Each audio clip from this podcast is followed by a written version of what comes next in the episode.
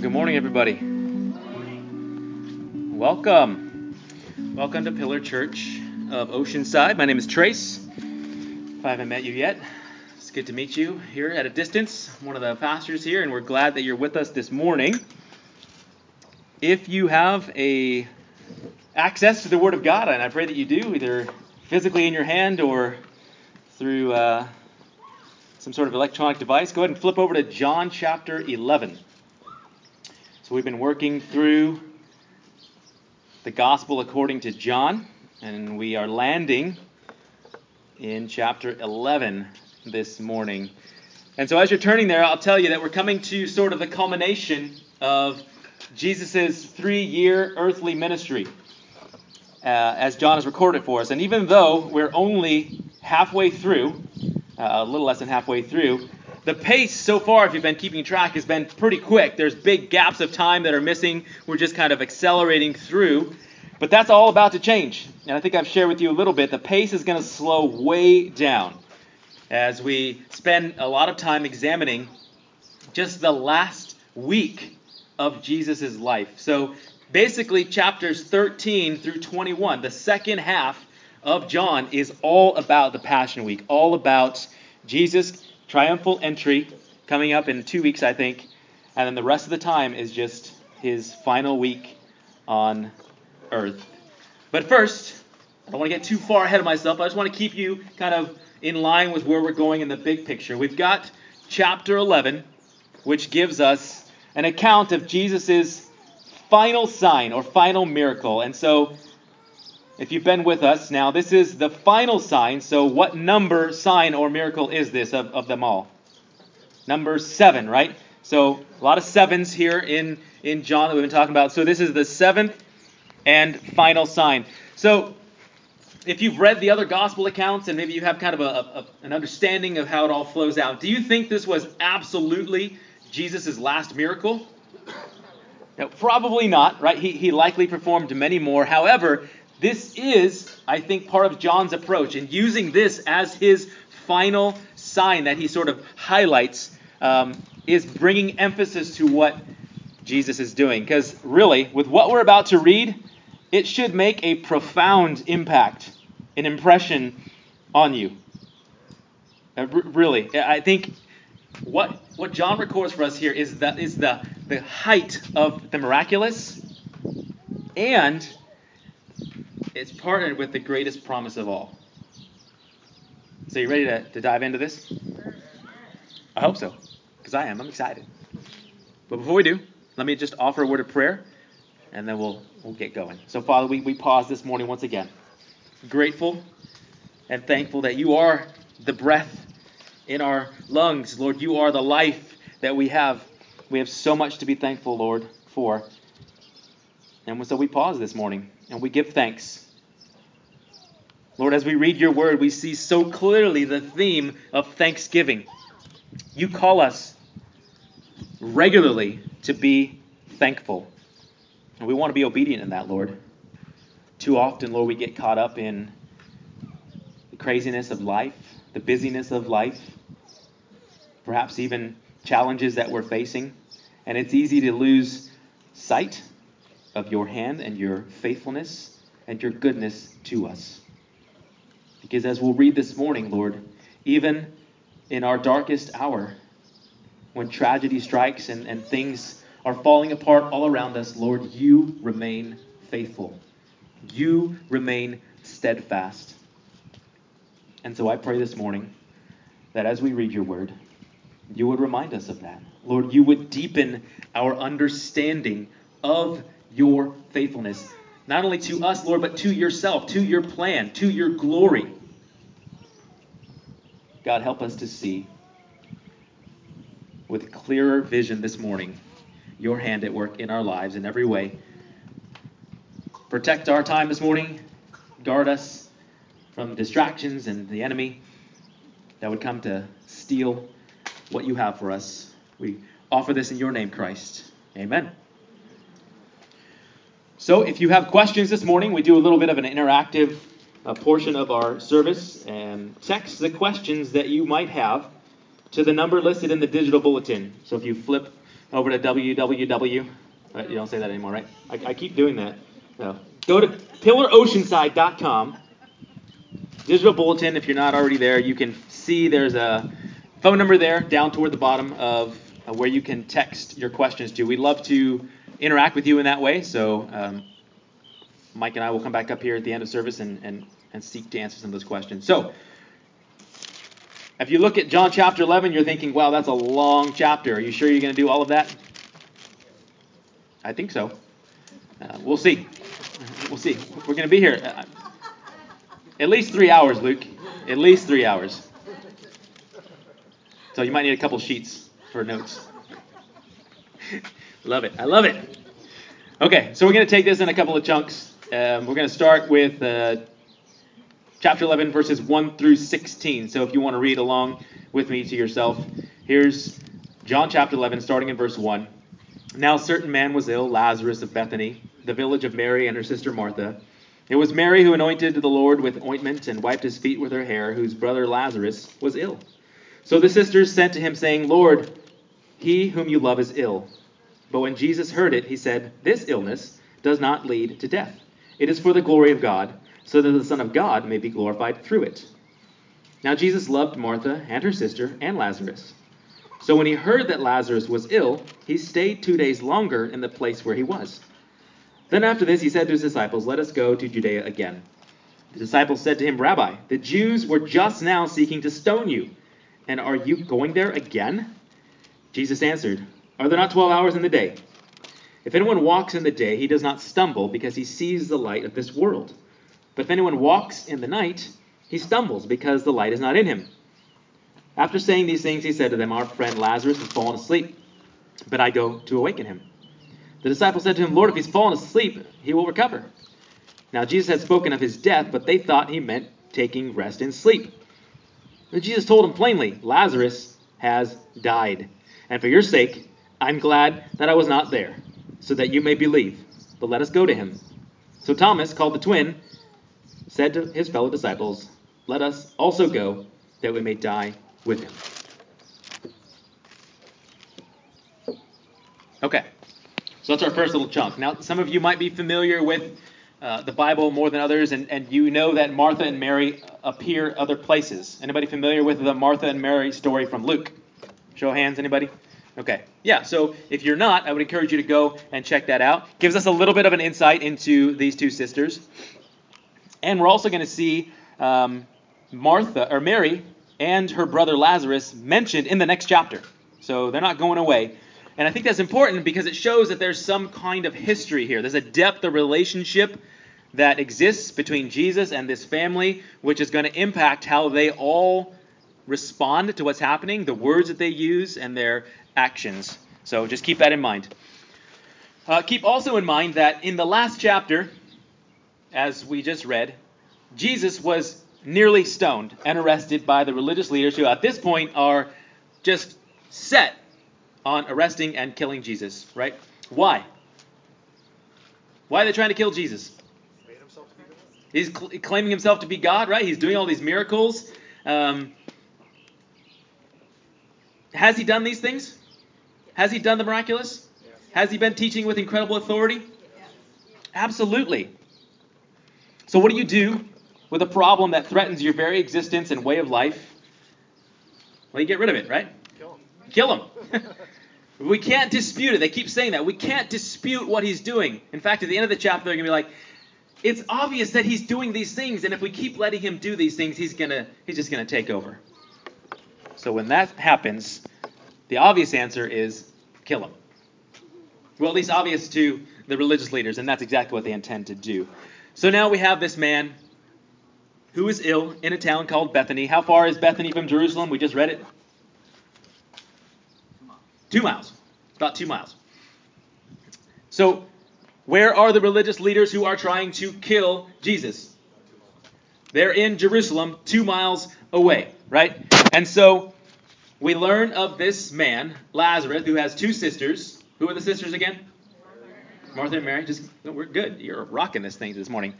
Now, Jesus loved this family. We're going to see that again and again, but we just read it. He loved Martha and Mary and Lazarus. And so when he's asked to come and do something about it, we have two very interesting responses from Jesus. The first are his words in verse 4.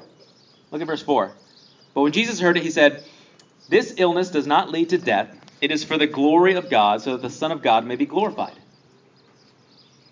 So, Jesus already knew what was going on. He wasn't caught off guard. And I don't know if you uh, gain encouragement from this, but I certainly do, that Jesus knows every detail of our lives. He knew exactly what was going on with Lazarus. Oh, yeah, that illness, that doesn't lead to death. We're going to get more details about how much Jesus knows what's going on, but you should be encouraged by that as well. But look at verse 4 again. Why does it tell us that Lazarus is ill? So that the Lord may be glorified.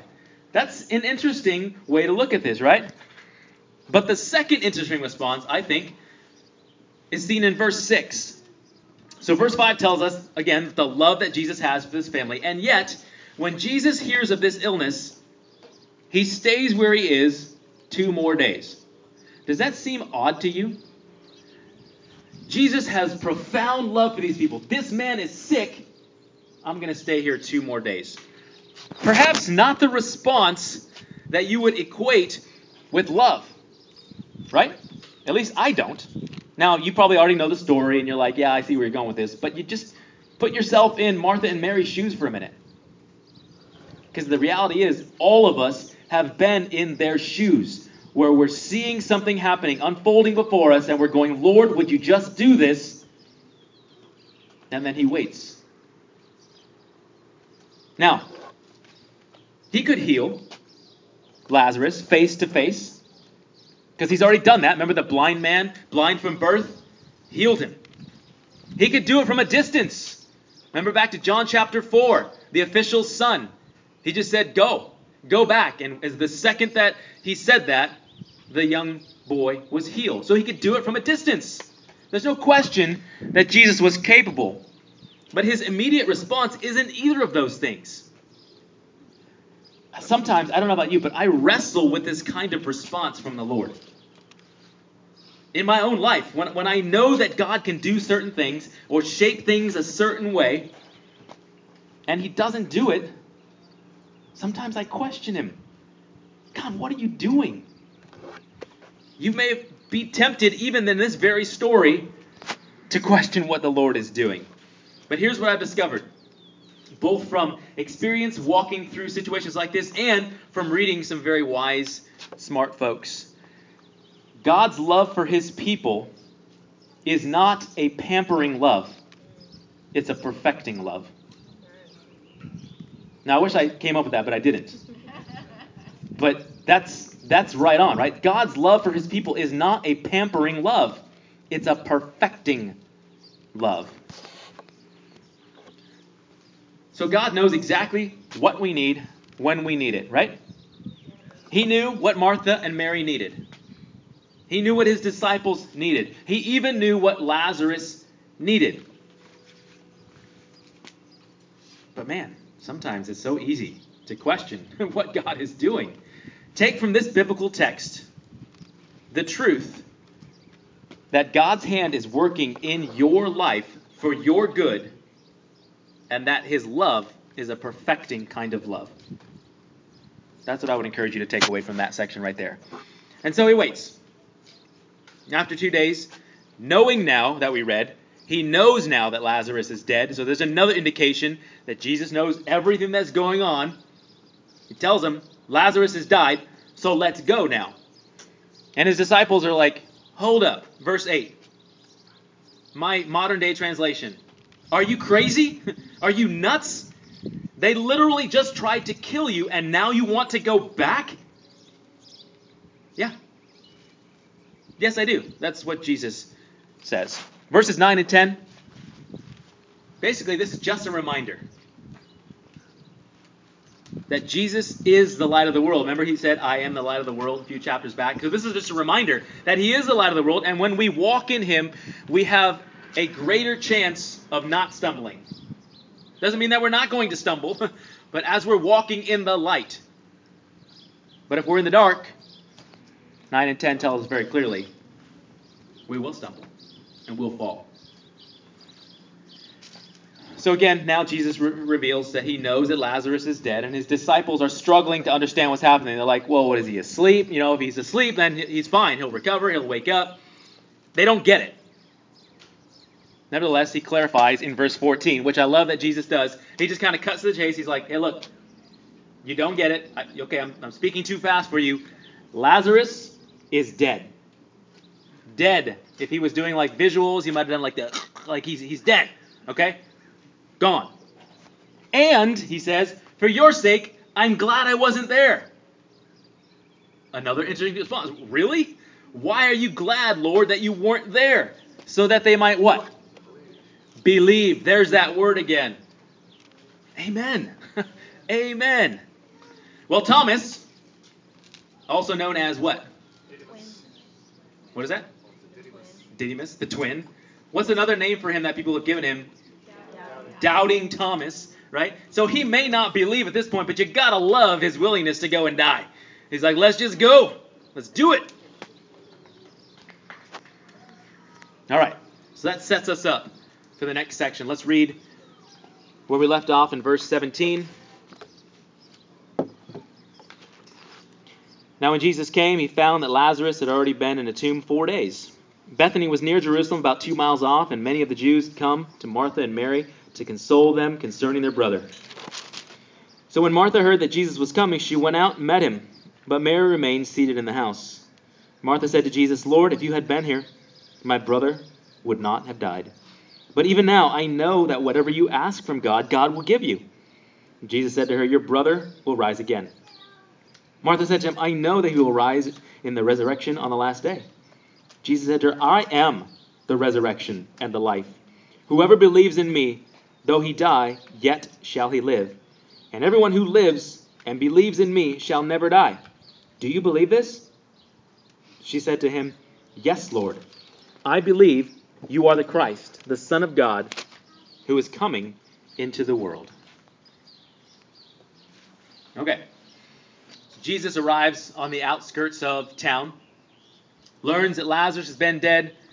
How many days, Luke? How many days has Lazarus been dead?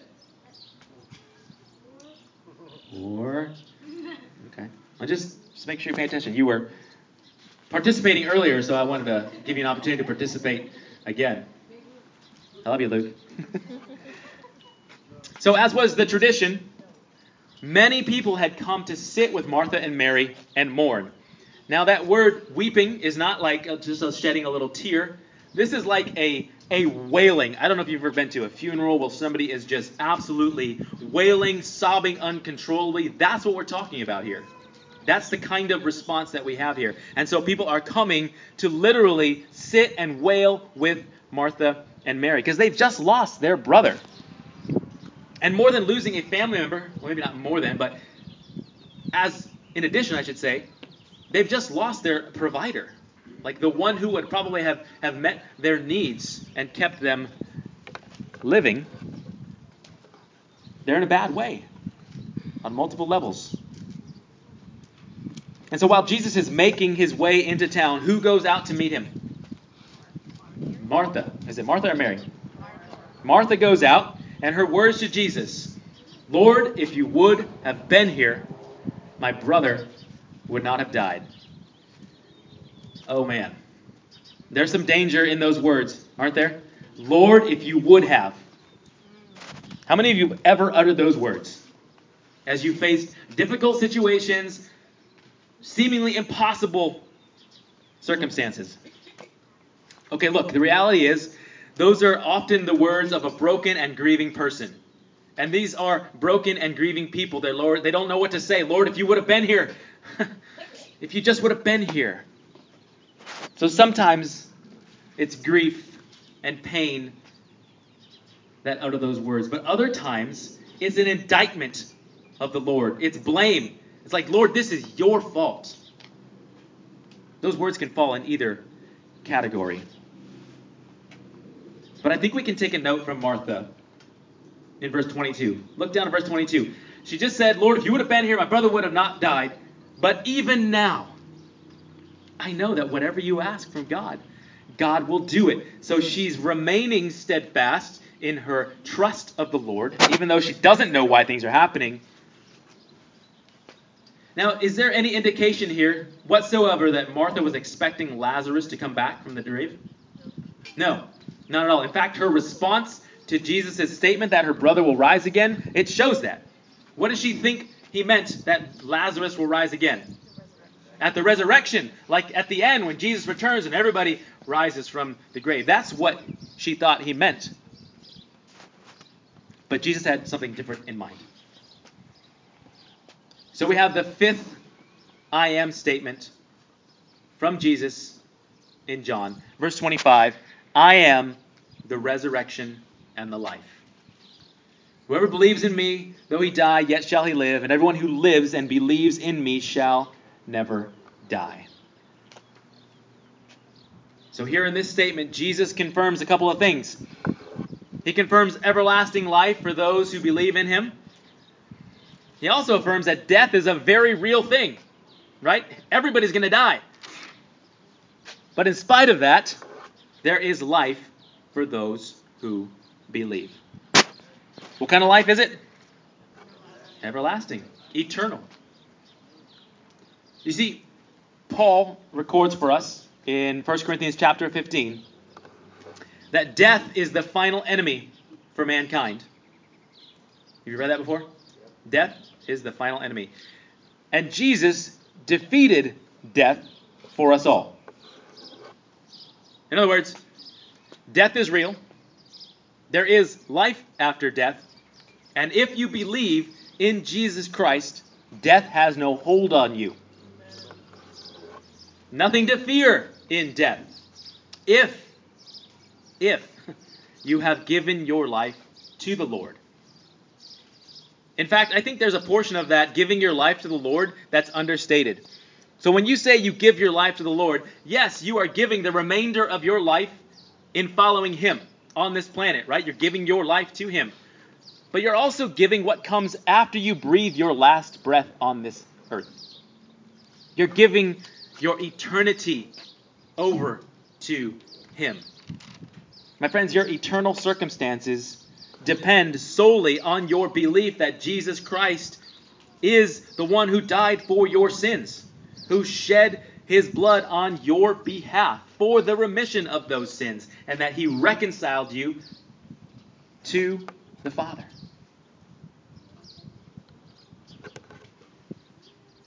That's a big deal. That's a very big deal. So, Martha was looking to the future. Right? I know that my brother is going to be risen. He's going to rise like everybody else. She's looking to the resurrection of the future. All the friends around her are looking backwards, going, Man, if Jesus would have been here, I know that he could have healed him. He could have done it. But what is Jesus doing? Where is Jesus' attention? It's right now. Jesus' attention is here. Wherever he, wherever he is, God's resurrection power is available. So did Jesus, or did Martha rather, believe what Jesus said? She says in that last verse, verse 27, Yes, Lord, I believe. Not only I believe, I believe that you are the Christ, the Son of God, who's coming into the world. I love that response. Again, we can take a note from her response. Initially, questioning, it sounds like, Lord, if you would have been here, my brother would not have died. But I love her focus on who God is, her confidence in who He is and what He can do, and now here, after He explains everything about the resurrection and the life, Yes, I believe that you are the Christ, the Son of God. Amen. All right, let's look at the next section. Jesus is going to do something here, starting in verse 28. And when she said this, when she had said this, she went and called her sister Mary, saying in private, The teacher is here and is calling for you. And when she heard it, she rose quickly and went to him. Now Jesus had not yet come into the village, but was still in the place where Martha had met him. When the Jews who were with her in the house, consoling her, saw Mary rise quickly and go out, they followed her, supposing that she was going to the tomb to weep there. Now, when Mary came to where Jesus was and saw him, she fell at his feet, saying to him, Lord, if you had been here, my brother would not have died. When Jesus saw her weeping, and the Jews who had come with her also weeping, he was deeply moved in his spirit and greatly troubled. And he said, Where have you laid him? And they said to him, Lord, come and see. Jesus wept. So the Jews said, See how he loved him? But some of them said, Could not he who opened the eyes of the blind man also have kept this man from dying? So now Martha's sister enters the picture, and she was at home, grieving with all those that had come to gather with her. And then Martha comes to get her. And so the guests assume that she's going where? She's going to the tomb to grieve. And so she goes, and where do they go? they go right with her because that's what they're there for. They're there to grieve with her and sit with her. In verse 32, we read that Mary has a response. She falls at Jesus' feet, and we hear some very similar words Lord, if you would have been here, my brother would still be alive. He would have not died. Isn't it interesting? That is the exact same words.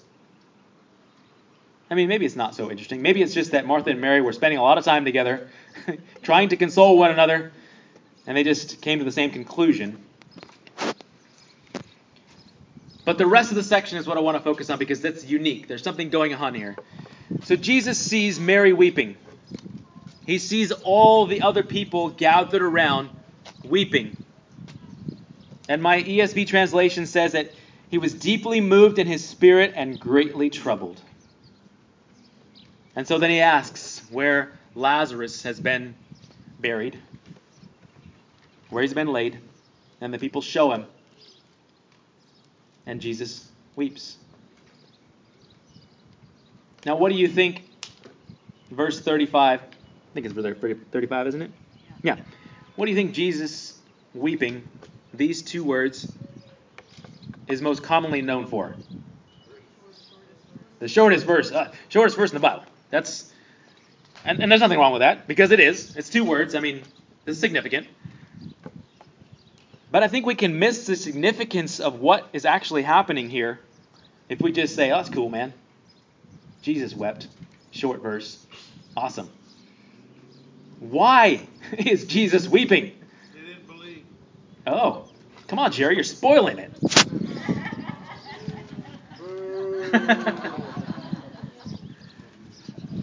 okay. Is he sad? Of course he's sad. He's looking at all these people weeping, his friends that he loves, all these Jews that have gathered around. It's going to have some kind of impact on him. So, yes, there's some emotional response there. He's sad, he's weeping. But is there something else going on? And Jerry would say, yes, there is. And I agree with you. And part of that, I think, is found in the words that are used here. The word used to describe Jesus' response in verse 33 is, is kind of rare in the New Testament. It's not found very often. So, some translations, if you look at verse 33, you might see some of these words Jesus was deeply moved, he was indignant, he was greatly disturbed, or he was angry. Anybody have any of those words for Jesus' response in verse 33? Nobody? You got a completely different word? He groaned, deeply groaned. Yes, okay. There's some other things there. Good. And rightfully so, because that word can be used as an expression of anger or displeasure or an expression of emotion. So it can be used for both. And most scholars, biblical translators, opt for the anger option. Jesus was angered. Does that strike you as a little bit odd? How, how does that fit into the death of Lazarus? Is, he's angry that his friend died? Is that what it is?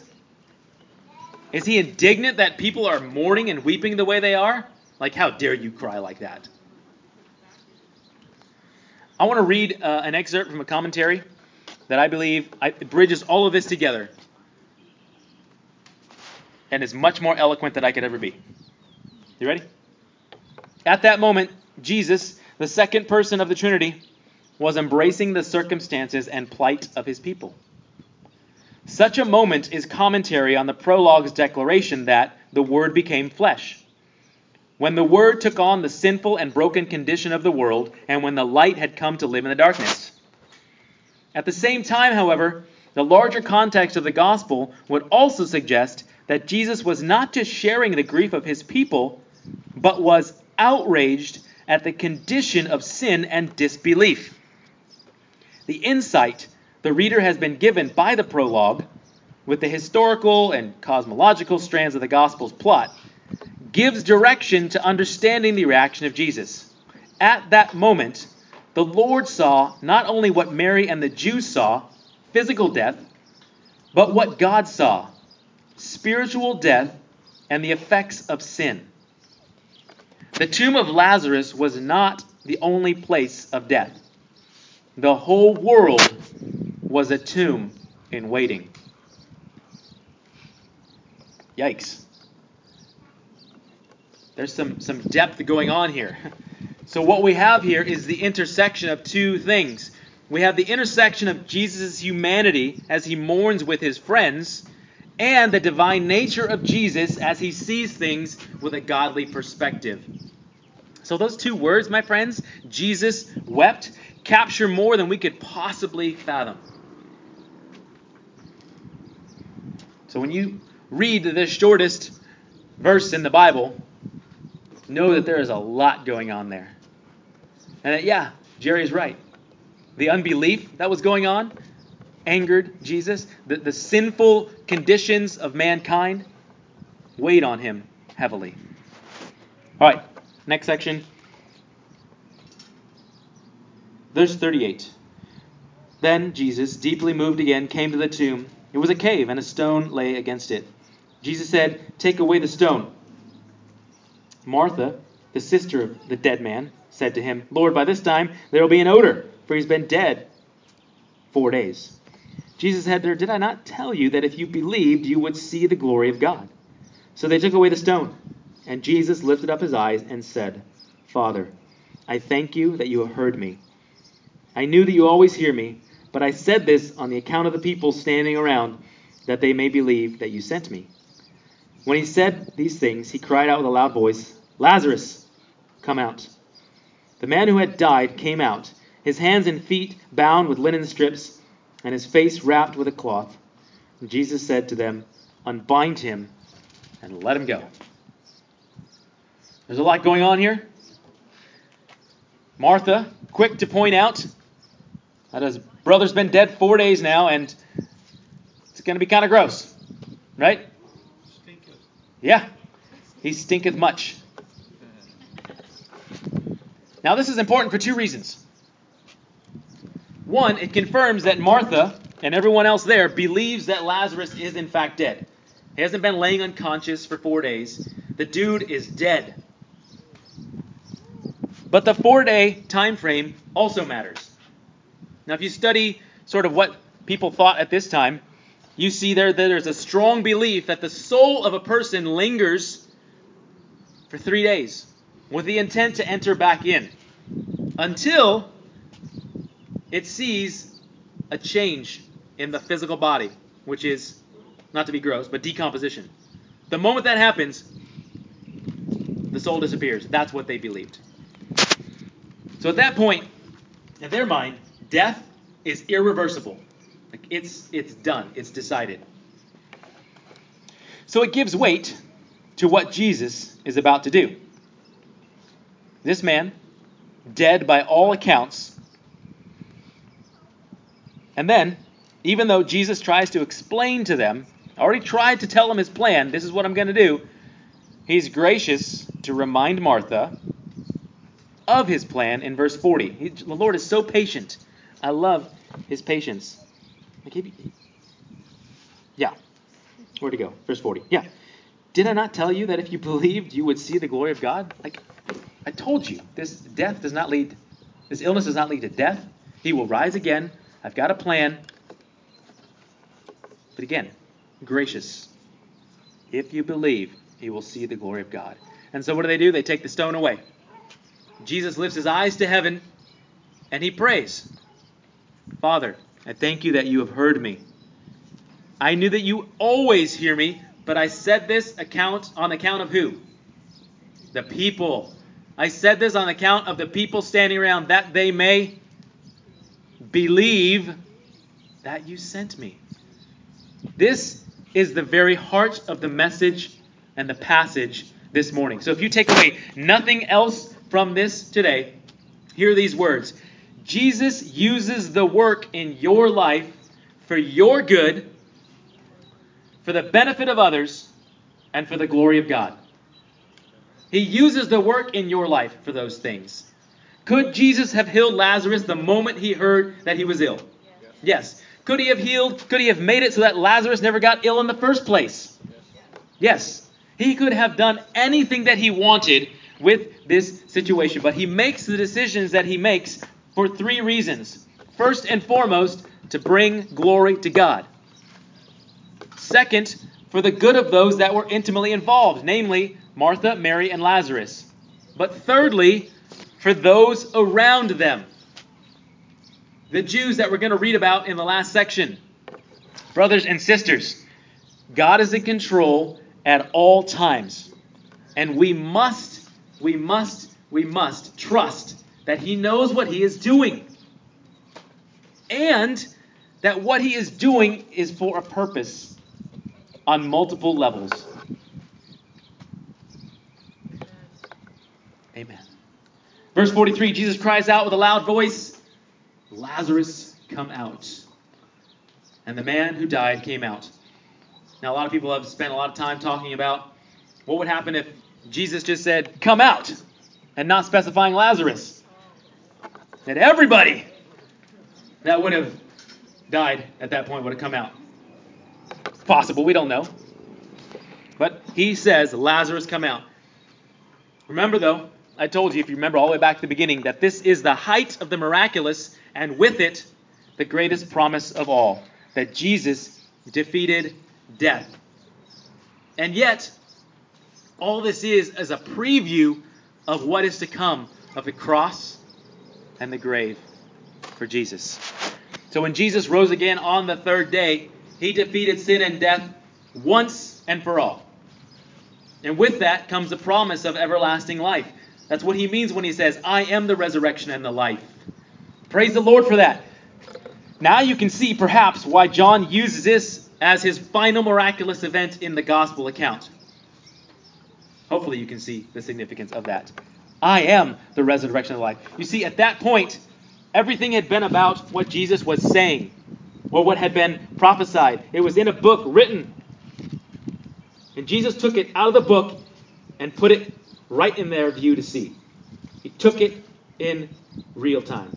I read one commentary that says when you're sick and you need a doctor, you don't want a medical book. You want a doctor. you want the person that's actually going to do it when you're when you realize that you're dead and your sin and trespasses, you don't want just the words here on the page. You want the one that can actually be the resurrection of life for you, Jesus Christ. All right, I'm going to read the last section, but we're not going to talk about it.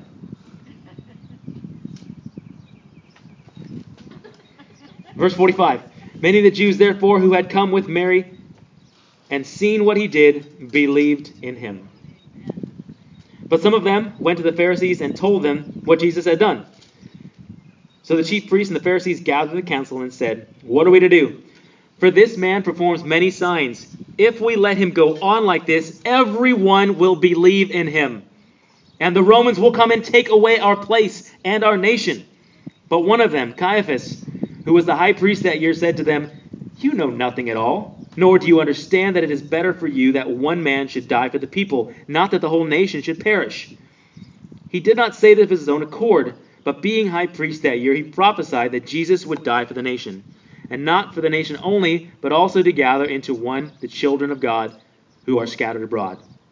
So from that day on, they made plans to put him to death. Jesus therefore no longer walked openly among the Jews, but went from there to the region near the wilderness, in a t- town called Ephraim and there he stayed with the disciples. Now the Passover of the Jews was at hand, and went up from the country to Jerusalem before the Passover to purify themselves. They were looking for Jesus, and saying to one another as they stood in the temple, What do you think? That he will not come to the feast at all? Now the chief priests and the Pharisees had given orders that if anyone knew where he was, he should let him know, so that they might arrest him. Yeah, like I said, we're going to stop right there. I'm going to pick up next week, and we're going to use this as a transition into chapter 12. But again, I hope you can see the significance and weight of this chapter. And you begin to look at your own life and survey the things that have happened, maybe the things that you're currently involved in, and anticipate the things to come, knowing that God's hand is at work at all times. And that what He is doing, look for it, my friends. Look for it. You see how what He is doing could be used for His glory. You look and see how it is for your good. And you look and you see how it is for the benefit of others around you. When you do that, when you're in those dark and deep, hurting, challenging seasons, you gain perspective, biblical, godly perspective, and in that comes hope and strength and courage to continue to put one foot in front of the other. And, my friends, you can begin to look in the lives of other people that you are ministering with and alongside and see them going through circumstances and difficulties. And you might see how God can be glorified in that. And you point that out to them. That's why we do life together. That's why all those one another statements in the Bible exist. Let's help each other, point one another to God's glory and the good that He's doing in all of us. Amen? Amen? Let's pray. Father, we are so incredibly grateful for your mercy, your love, fact that, Lord, we have all that we need in you. I thank you, Lord, that you are the resurrection and the life. And in you, we have everlasting life, eternal hope.